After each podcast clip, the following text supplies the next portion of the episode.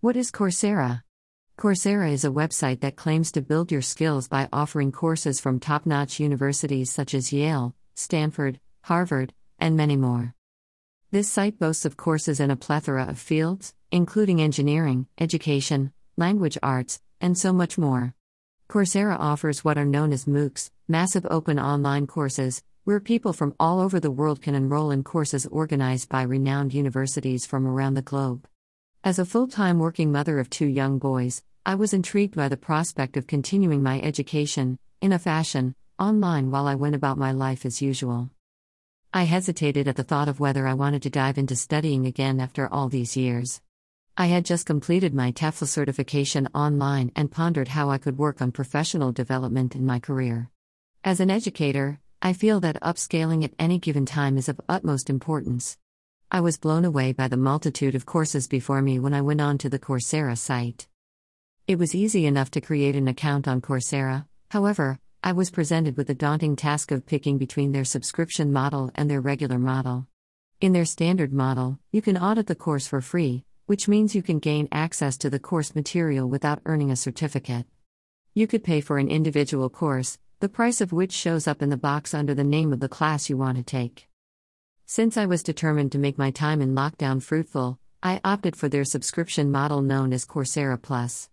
In this system, you pay an annual fee of 29,255 rupees and get access to a multitude of the courses on offer from esteemed universities. I was dubious about the certifications offered under this scheme but was pleasantly surprised to see that every course I wanted to take was under the annual plan. I began dipping my toes in the MOOC pond by taking a London University course on supporting children with difficulties in reading and writing. I found it to be informational and engaging. Each module ends with a quiz or peer review, allowing you to ponder what you have learned and test your knowledge. It gave a great sense of satisfaction to know that I had learned something of value in my free time that I could genuinely apply to my teaching practices. I went on to complete many other courses and specializations and have never regretted choosing the annual subscription.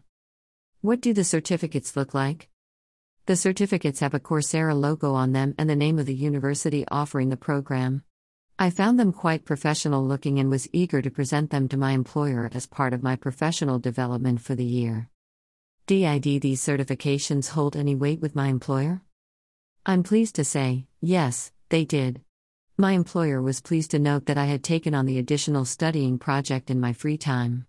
Since these programs were closely related to my career path, their value to my role as a teacher was undeniable.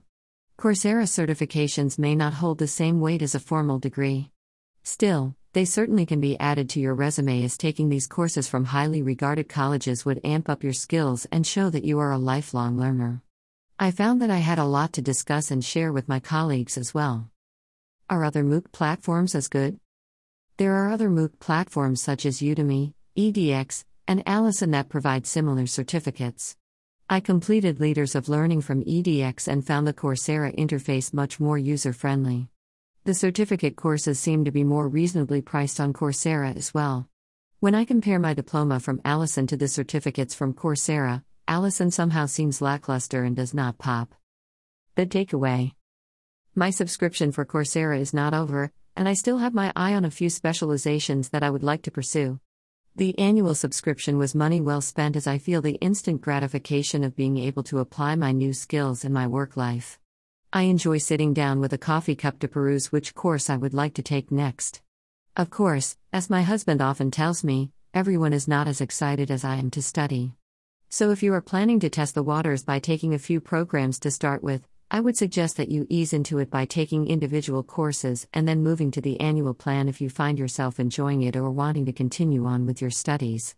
The yearly program is more financially viable if you take multiple specializations a year, which means you end up paying less than if you took each course individually. Remember to check whether the courses you want to enroll in are under the umbrella of Coursera Plus before you take the plunge. Any questions? Let me know if you have any questions about Coursera, or have any experiences with Coursera that can help other readers by commenting below.